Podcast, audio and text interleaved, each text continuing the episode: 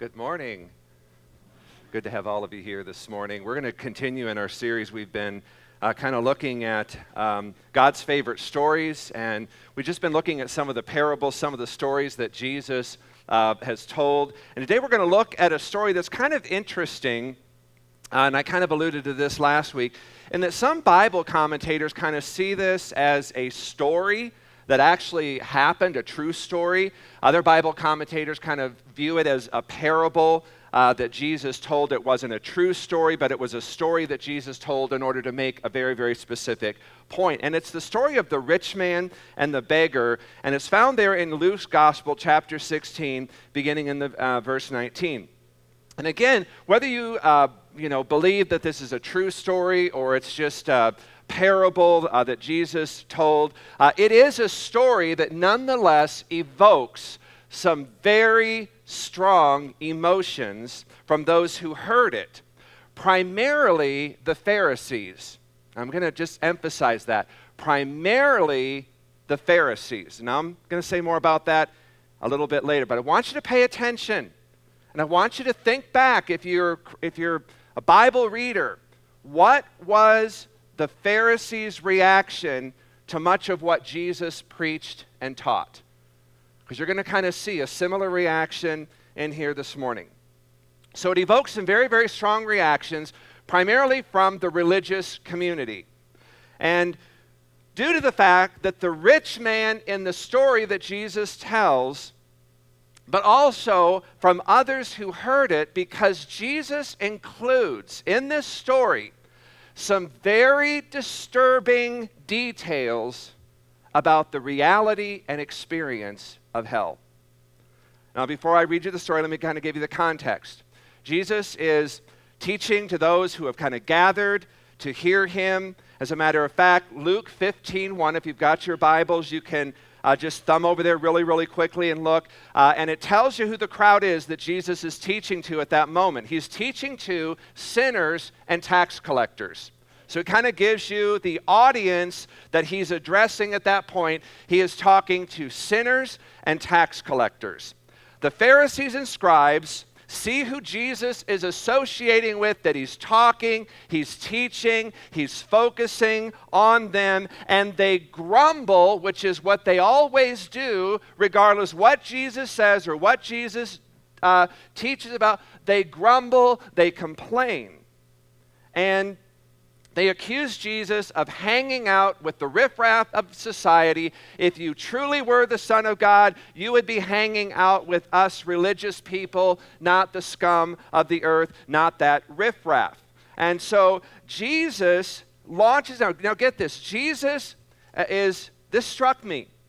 Jesus is teaching the tax gatherers and the sinners the Pharisees, the scribe, the religious crowd is there. They're observing, they're watching, they're listening. But Jesus is speaking to, he is addressing, he is focused on the sinners and the tax gatherers. And Jesus launches into the infamous parables of the lost sheep, the lost coin, and the prodigal son. That is interesting. As he's talking to the lost, the sinners, the tax collectors, those who were far from God. He talks about the coin, he talks about the lost sheep, and he talks about the prodigal son. What is interesting here is that these three parables really speak to and it addresses God's love and his desire to be in relationship with the very people the Pharisees and scribes have kind of just written off as worthless. Now, following these three parables, Jesus begins to teach. Now, again, I'm just kind of giving you the context of this. Uh, and this is kind of important to see because I'm going to come back to this in just a few moments. Following those three parables, Jesus begins to teach about the pitfalls of wealth. Now, this really piques the interest and it kind of gets the attention of the Pharisees because they believed wealth was proof of a person's righteousness before God. So they were very anxious to kind of see what is Jesus going to say about wealth. And Jesus startles them, again, which is the whole point of parables. It is to startle, it's to kind of evoke a sense of shock among the people who are hearing it. And so they were used to kind of, again, just kind of create tension. So Jesus is teaching um, wealth, and it shocks them about what Jesus says because, as we're going to see, the diseased beggar. Now, again, they wealth is proof of your righteousness before God. Doesn't matter what else you do, if you're rich, you're righteous before God. That's how they viewed wealth. So, in this story that Jesus tells, he does something that is very, very shocking to them in that he makes the diseased beggar in the story the one who's rewarded. And the rich man is the one who is punished, which is the exact opposite of what they believed and expected. So, again, these, these were designed to evoke very strong emotions. I've been able to do that for the last two weeks. It's been amazing. I mean, we have not had anybody get up and go to the bathroom or get coffee refilled the last two weeks because I have been able to create a tension in this room that people are just kind of like, I think, glued to their seats. I said to Janie, I think I found the answer to kind of keeping people in their seats during the sermon create tension. so Jesus is teaching. Luke 16, 14 captures their reaction so far to what Jesus is teaching regarding wealth. The Pharisees, who dearly loved their money, heard all of this and scoffed at Jesus. It is then at this point, you just don't do that to Jesus. It is at this point, Jesus, I mean, you know, he's full fledged, parables talking to the lost, and then he kind of begins to kind of gradually make this shift. He teaches about wealth and then they scoff at him, and Jesus is like, okay, you got my attention. He's no longer directing, teaching, focused on the lost, the far from God crowd. He kind of shifts and focuses on those who think everything with God is hunky dory. And it is then that he launches into the story about the rich man and the beggar. That's the context. And again, you can go back and kind of start at Luke 15 1, and you'll come to the same conclusion. So, beginning in verse 19, Jesus said, There was a certain rich man who was splendidly clothed in purple and fine linen, who lived in luxury uh, each day. At his gate lay a poor man named Lazarus, who was covered with sores. As Lazarus lay there longing for scraps from the rich man's table, the dogs would come and lick his open sores. Finally, the poor man died and was carried by the angels to be with Abraham. The rich man also died and was buried, and his soul went to the place of the dead. There in torment, he saw Abraham in the far distance with Lazarus at his side. The rich man shouted, Father Abraham, have some pity. Send Lazarus over here to dip the tip of his finger in water and cool my tongue, for I am in anguish in these flames. But Abraham said to him, Son, remember that during your lifetime you had everything you wanted, and Lazarus had nothing. So now he is here being comforted, and you are in anguish. And besides, there is a great chasm separating us. No one can cross over to you from here, and no one can cross over to us from there. Then the rich man said, Please, Father Abraham, at least send him, Lazarus, to my father's home for I have five brothers, and I want him to warn them so they don't end up in this place of torment. But Abraham said, Moses and the prophets have warned them. Your brothers can read what they wrote. The rich man replied, No, Father Abraham, but if someone is sent to them from the dead, then they will repent and turn to God. But Abraham said, If they won't listen to Moses and the prophets, they won't be persuaded even if someone rises from the dead. Now, this is without a doubt a pretty tough message. Now, again, it's important to understand this story was directly aimed at the Pharisees, the scribes, the religious, the self righteous, the ones who thought they were in right standing with God. Again, when Jesus is addressing and he's talking to and ministering to the lost, to the sinners, to the tax gatherers, um, Jesus is telling them stories about lost things and lost people being found. I love that.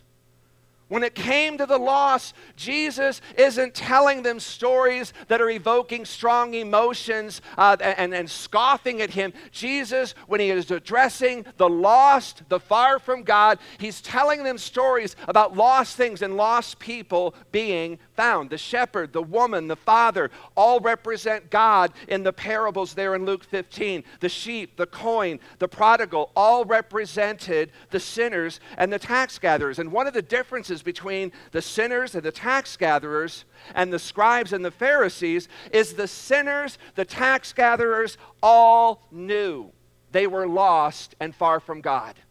You didn't have to tell them that. They knew they were lost and that they were far from God.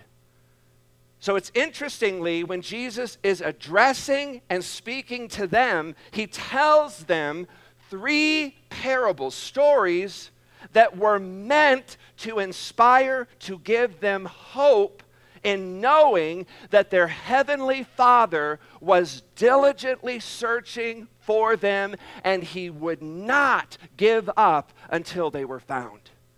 Isn't that interesting? Whereas the Pharisees, the scribes, the religious community that were kind of there witnessing this teaching in Luke 15 that Jesus is giving to the lost, they believed they were found. They, they, they believed they were the ones that were right with God. And then here's our wealth to prove it. Don't believe me? Look in my wallet. When actually they were more lost and more distant from God than the sinners and the tax gatherers.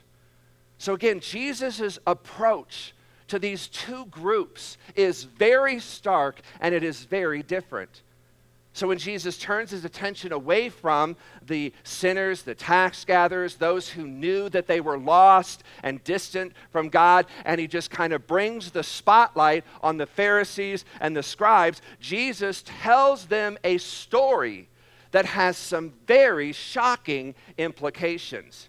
And again, in this story, Jesus includes some horrific details about hell you don't find in any other portion of Scripture. Here's the point I find it extremely interesting when Jesus preaches and teaches about the reality and the experience of hell, he does not direct it where you think he should towards the sinners, the tax gatherers, those who are lost and far and distant from God. He doesn't do that.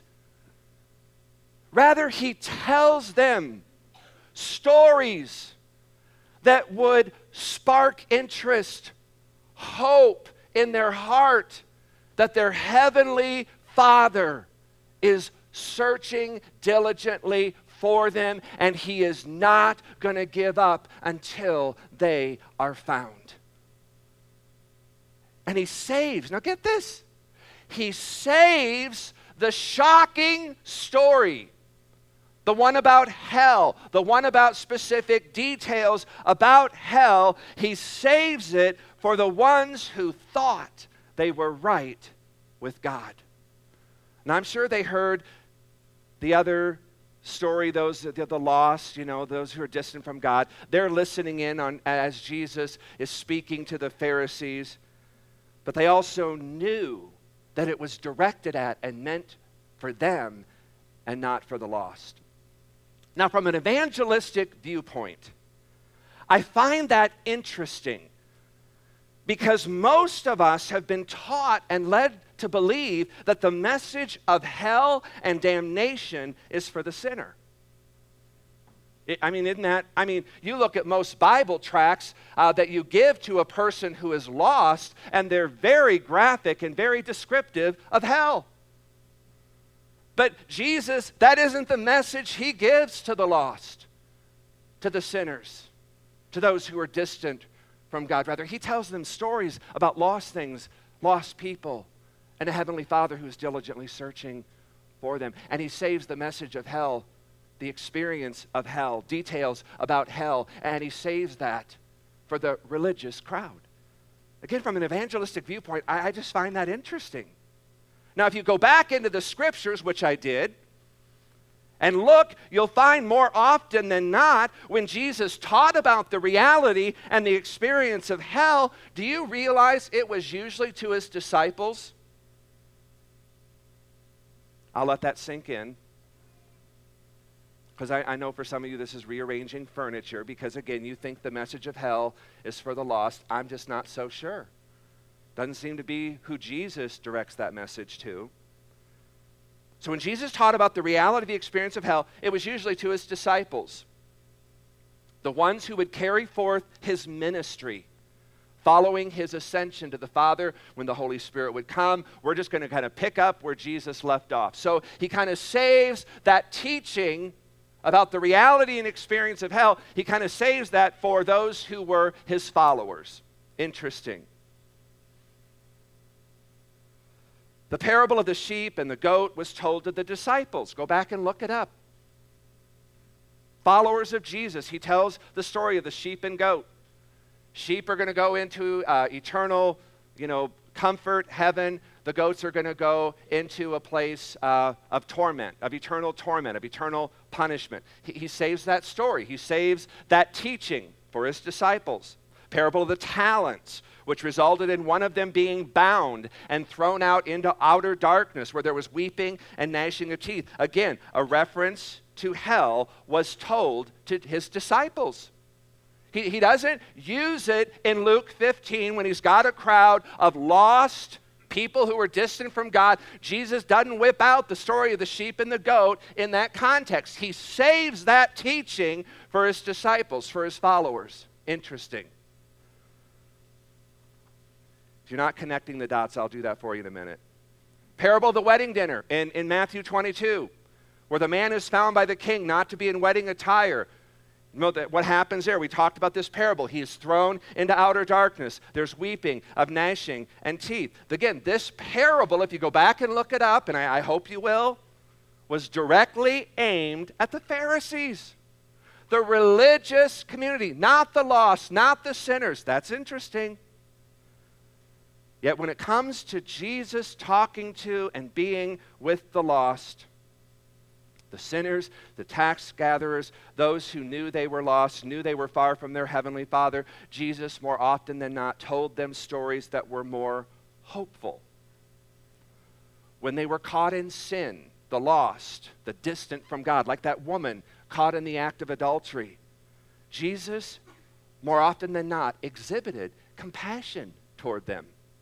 When the self righteous, the religious people were caught in sin, Jesus would refer to them as vipers, whitewashed tombs full of dead men's bones, and, and other less favorable terms.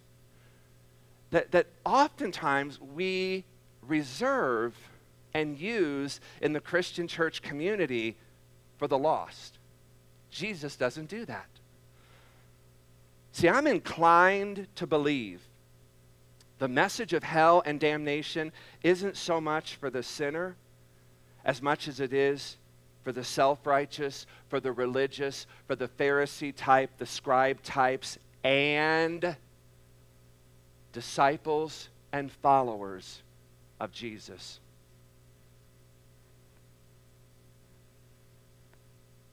Can I let that sink in? Gotten a lot of pushback from this. Talked about hell the last couple of Sundays. Haven't done it for 10 years. Did it for two Sundays, and I've gotten an incredible amount of pushback. I'm going to tell you why I'm doing this. This is what Jesus did. This is who the message is for. It's for us. Had somebody that said, What are you preaching about this Sunday? I told him what I was preaching about. Said, I'm getting tired of hearing that. I said, Then go somewhere else. Well, what, what, do you, what do you mean? I said, You're acting like a Pharisee. And Jesus had no compassion for the Pharisees. I have no compassion for the Pharisees. Go somewhere else.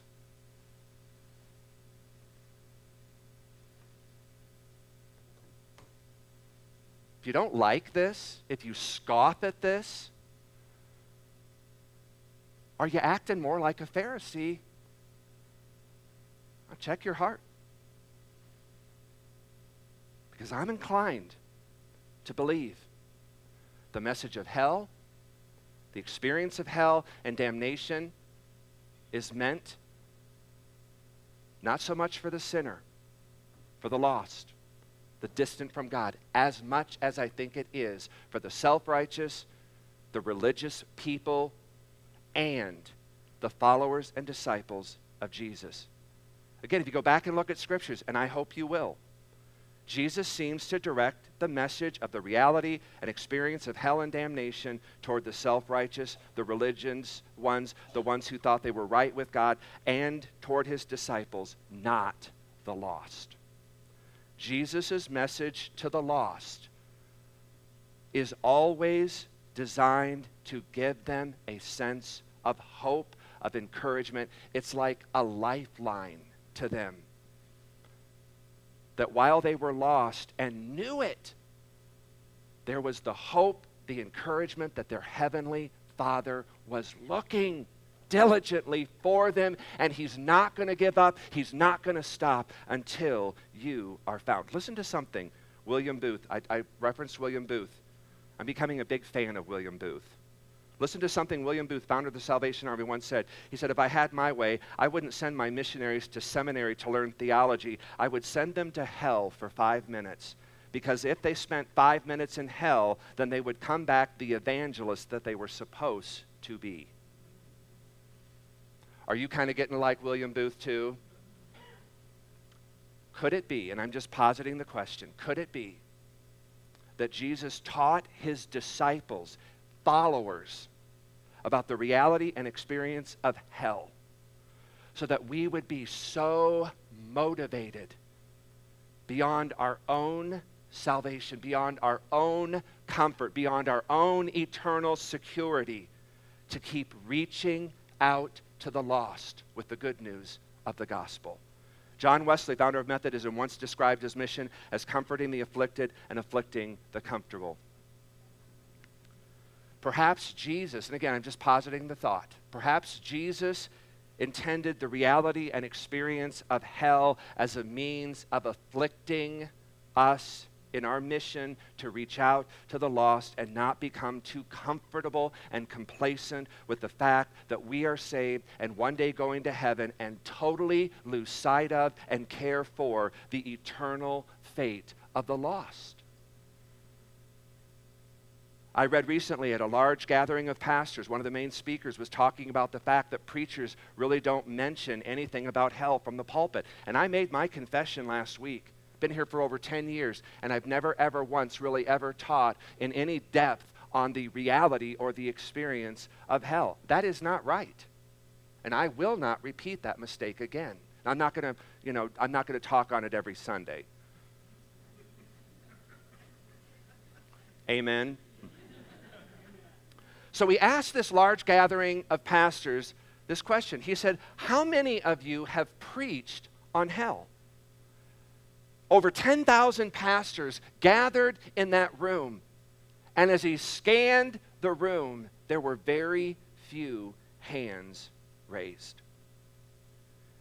In one prominent seminary, 46% of se- seminary students, future pastors, said they thought that preaching on the subject of hell is in poor taste. See, a lot of people can't handle the whole counsel of God's word. They can talk about heaven, God's love, God's grace, God's mercy, God's kindness is good. We can talk about that all the time. And we talk about that a lot here, and we should. It's a great thing. But they just don't mention hell. If the message of hell I mean, if it upsets you, if it just causes you uh, to, to just kind of scoff, you may have a lot more in common with the Pharisees than you may realize. Think on that. If the message of hell gets under your skin, it got under their skin. If the message of hell agitates you, it agitated them. If the message of hell is offensive to you, it was offensive to them. Your reaction to the message of hell may say a lot about where you are spiritually. And I'm talking to the I'm talking to the uh, saved. I'm talking to the Christians in here. If you're not a Christian, if you're here this morning and you don't know God, He's looking for you. He loves you. And He's going to keep looking for you diligently until He finds you. So you just meditate on that, and we'll kind of keep talking what we're talking about here. Like I said last week, Jesus and the Apostle Paul talked about hell and the destruction of the wicked more than they did on the subject of heaven and forgiveness combined. Jesus loved us enough to talk about grace and his mercy and, and who our heavenly Father was. He loved us enough to tell us those things. He also loved us enough to tell us about the reality and the experience of hell. Do you realize that most of Paul's letters to the churches were filled with reminders? We talked about this last week. We're filled with reminders of the fate of the wicked, the ungodly, and the unrighteous. So the church, that's who the letters went to. These weren't tracts that were passed out to the lost, to the far from God. Paul's letters circulated among the churches, and in those letters, he was very clear and very instructive of the fate of the lost, of the ungodly, of the unrighteous. If Paul cared enough about the lost to include teaching and preaching and instruction on the experience and reality of hell. Shouldn't we care enough to talk about that in the midst of our church community?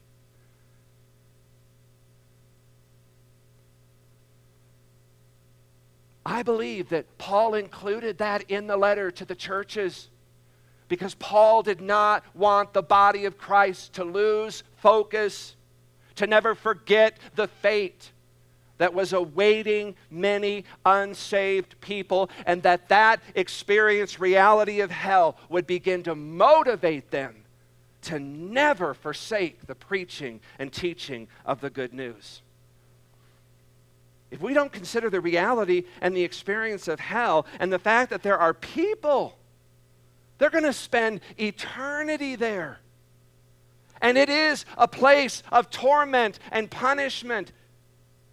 It would be very easy. It's very tempting. I told you, I got drugged kicking and screaming into these last three messages. I'd much rather talk about the love, the mercy, the grace of God. But we're, we're a full gospel church. I talk to some people, and it's almost like they've kind of got a version of the Bible I call cut and paste. Cut out the parts you like, throw away the parts you don't. We talk about, remember, Booth said, you know what? One of those departure points of churches, if they're not experiencing renewal and revival, one of the six departure points is they'll begin to preach heaven without hell. I don't want to be that kind of a church. I want to be a full gospel church. We talk about the, you know, awesome stuff. We also talk about the tough stuff. Again, it would be easy and tempting just to focus on happier things heaven, prosperity, blessings, joy, peace. There's nothing wrong with those thoughts and those truths. We just need to remember that there are those out there who need to hear the message of salvation, and it is our commission, our mandate to do that. And so I think we need to understand to a degree what hell is really like and to begin to contemplate and to understand what is at stake for the unsaved. There is a lot riding on this for those who don't know Jesus. And folks, we cannot take this lightly. I remember one time not too long ago, Janie and I were talking to a Christian man, and somehow the topic of homosexuality came up, and the man said, Those people are going to hell. And he said it in a way that he just couldn't have been happier about it. It didn't bother him or concern him in any way. As a matter of fact, he just seemed quite glad. To me, if you really understood the reality, the experience of what hell is really like, I don't believe you would want that for anyone, regardless of who they are or what they've done. I believe it mattered to Jesus. I believe it bothered Jesus that there were people who were going to spend eternity in a place of darkness and torment. It's one of the reasons why he came. Jesus said in John 10:10, 10, 10, "I've come to give you life, Zoe." We talked about that last week. And I've come to give that to you in abundance.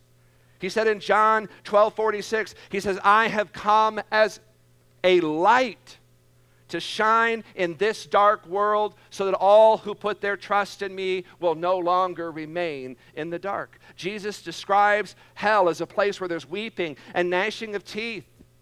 Not so that you and I, our reaction to that can be, oh, that's a shame. That's just too bad.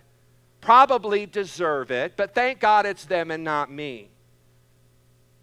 Again, Jesus tells us about that. His followers, his disciples because he wants you and I to know how high the stakes are. There are, there are souls that hang in the balance, there are destinies at stake here, eternal destinies. And Jesus instructs his followers about the reality and the experience of hell so that it would motivate us to not become complacent, but to understand what awaits those who are lost and to say, we got to do something.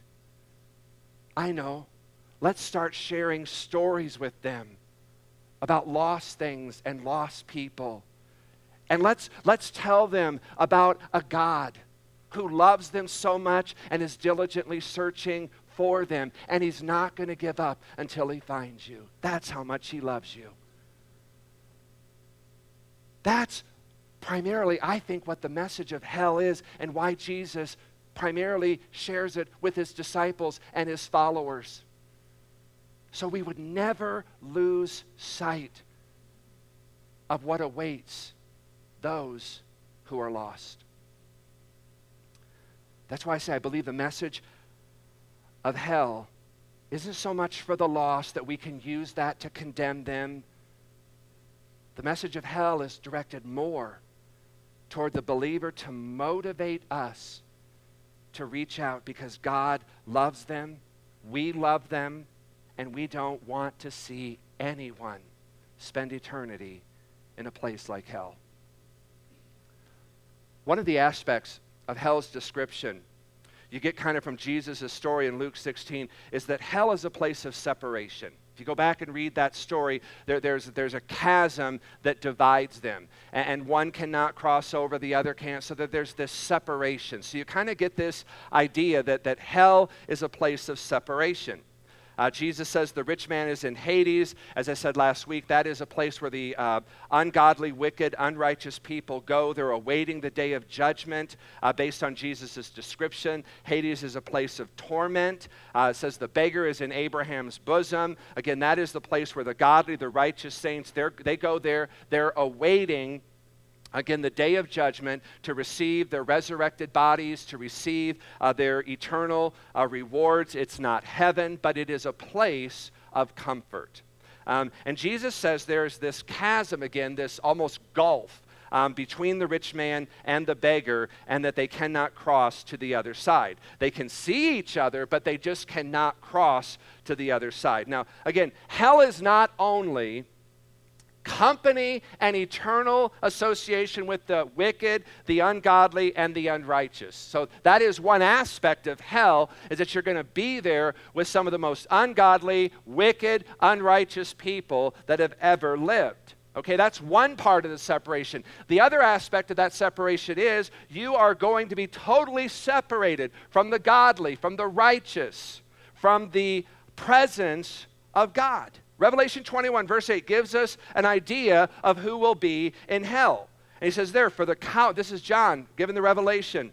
for the cowardly and unbelieving and abominable and murderers and immoral people and sorcerers and idolaters and all liars, their part will be in the lake that burns with fire and brimstone, which is the second death. So he's giving you kind of there a description of the kinds of people that are going to be occupying hell.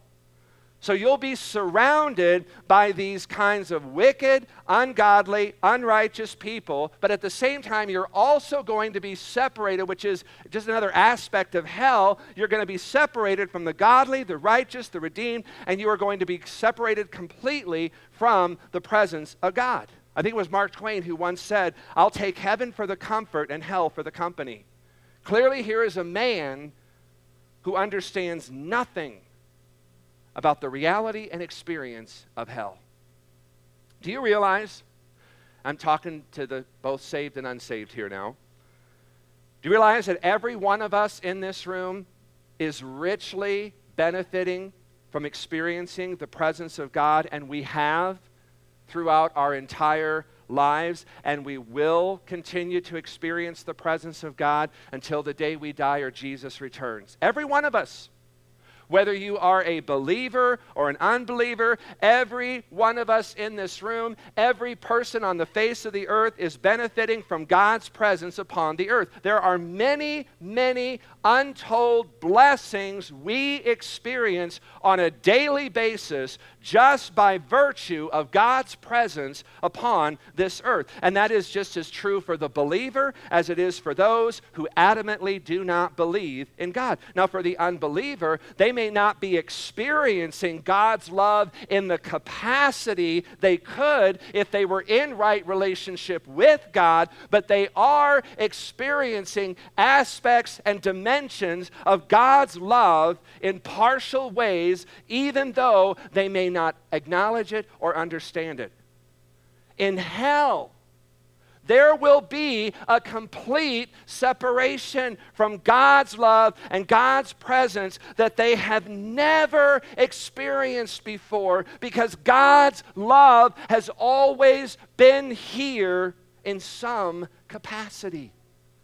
None of us knows what it is to be totally separated from God's love. I, I, think Jesus experienced that on the cross. My God, my God, why have you forsaken me? It was the first time he'd never been in relationship with his heavenly Father. I think he understood as full as a human being could be, what it was to be separated from his heavenly Father. None of us know what that totally feels like because it's always been there for us in some measure.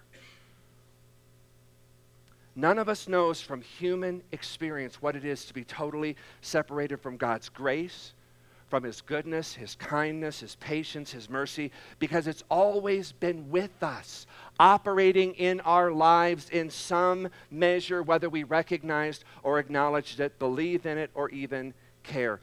Hell is a place where the unbeliever will finally realize with weeping and gnashing of teeth that they are now finally, completely, eternally, forever cut off and separated from God's presence, His nature, His attributes, were a part of their lives, were for a part of their lives, they were benefiting from it in measured ways, but never realized it. Look at what Paul says in Romans 1, beginning in verse 20. He said, Forever, for since, forever since the world was created, people have seen the earth and sky. How many of you have seen the earth and sky? Good. Through everything God made, earth and sky, they can clearly see his invisible qualities, his eternal power, and divine nature. If you're a hunter in here, uh, I'm probably talking more maybe to m- more men than I am women, but I know there's some women hunters in here. If your spouse is upset about all the time you spend hunting, you just need to change the wording. Rather than I'm going hunting, I am going to go out and I am going to contemplate the invisible qualities, the eternal power, and the divine nature of God. I'll be back in a couple of hours. But Paul is saying here, he says, that is one of the blessings. Every person, both the wicked and the righteous, the godly and the ungodly, every one of us experiences God's invisible quality, His eternal power, and His divine nature simply through the world He has created. These are the benefits. There are benefits in that for everyone. The difference comes down to whether we choose to acknowledge and respond to God in that or not. Every sunrise, every sunset is just one of the many ways all of mankind is experiencing God's eternal power. He causes the sun to rise, He causes the sun to set. When you're watching that, you are witnessing God's eternal power. Hell will be a complete separation from all of that. And I'm telling you, no one will realize how profound that is until they are without it. And that, to me, will be the part of that eternal torment, the mental anguish they will experience because they will come to recognize it, but they're unable to respond to it. Now they have the ability to recognize it and respond to it. But Paul said many of them suppress that truth in unrighteousness. There's going to come a day where they will not be able to suppress that truth any longer. The truth will be very, very evident, but they won't be able to do anything about it. And that will be part of that mental torment, that anguish. The association of the wicked of hell, the presence of eternal torment, separation from God's people and God's presence was so profound to the rich man that in verse 27, what does he do? He begged Abraham, Would you please send Lazarus and warn my five brothers so that they too do not end up in this place of torment? Now, you can take this, you know, the fate of the rich man, you can take you know, the flames. You can take all of that liter- literally or figuratively, but we have got to take it seriously. I don't care if you take this story literally or figuratively, please take it seriously. That's why Jesus tells it. Do we care about the lost?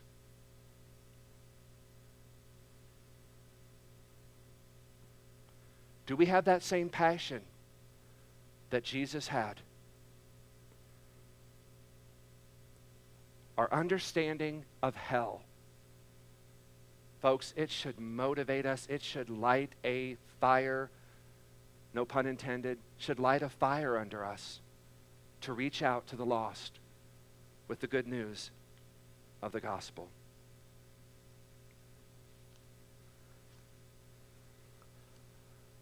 Our message to the saved or the unsaved, our message to the unsaved should focus on the good news of the gospel. I know people say, well, well, shouldn't we, shouldn't we share heaven? Shouldn't we share God's love? Is great. Absolutely. That is the message you share with them. That is our message.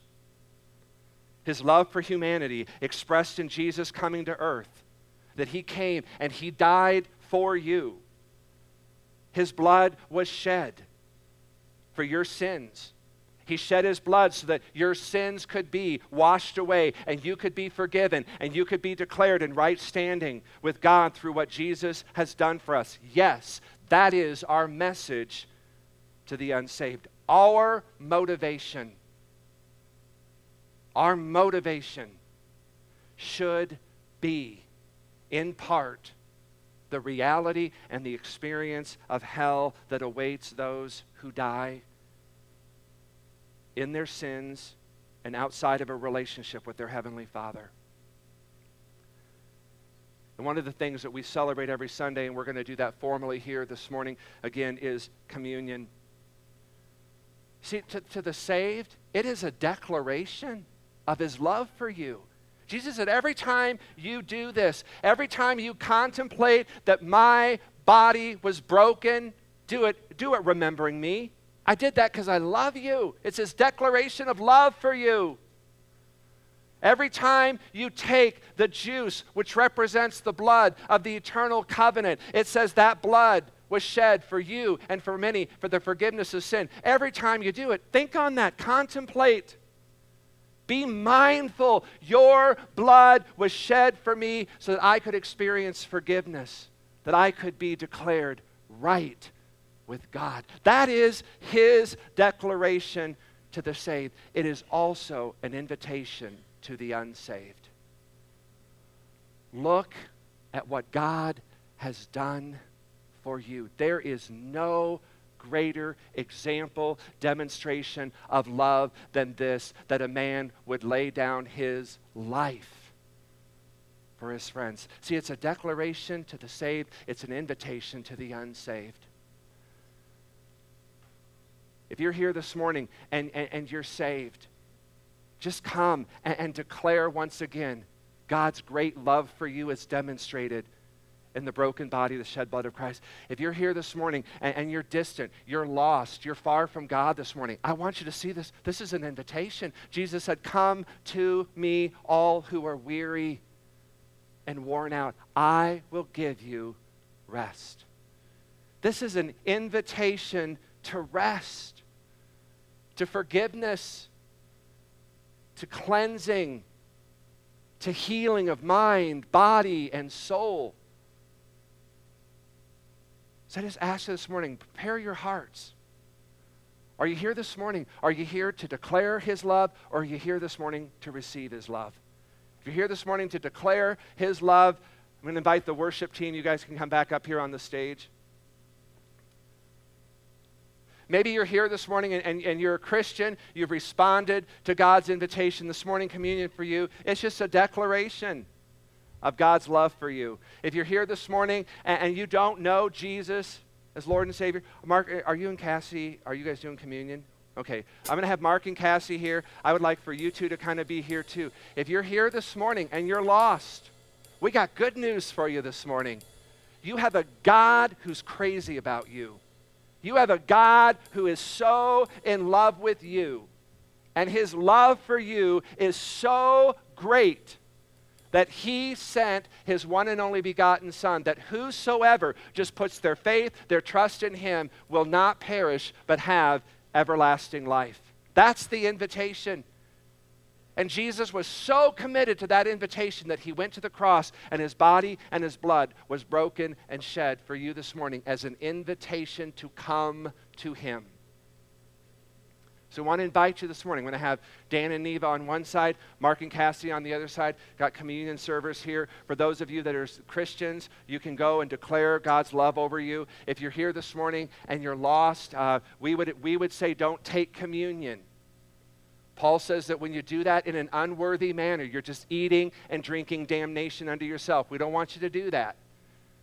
But if you're here this morning and you just want to receive Jesus Christ, you want to know what it is to have a relationship with God, these are the people you want to see. And after you've seen them and you've kind of, you know, done business with God, then it's very appropriate to go and to have his love declared over you. But don't do that without first inviting it. Amen? Father, we just thank you so much this morning. God, I just pray, Lord, again, that you would just stir our hearts. God, I pray, Lord, that there just not be a, a pharisaical response to this message where we just scoff, we dismiss it, we explain it away.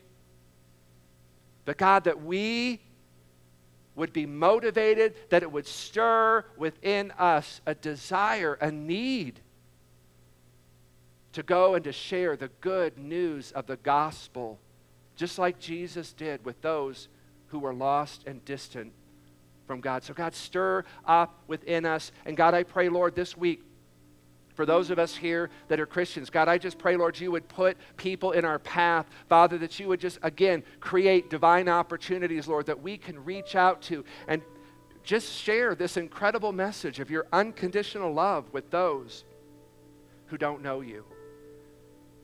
And that, God, this would motivate us to reach out and to not quit reaching out. So, again, Father, I just thank you, Lord. Again, just stir our hearts, draw us ever closer to you. And this we pray in Jesus' name. Amen.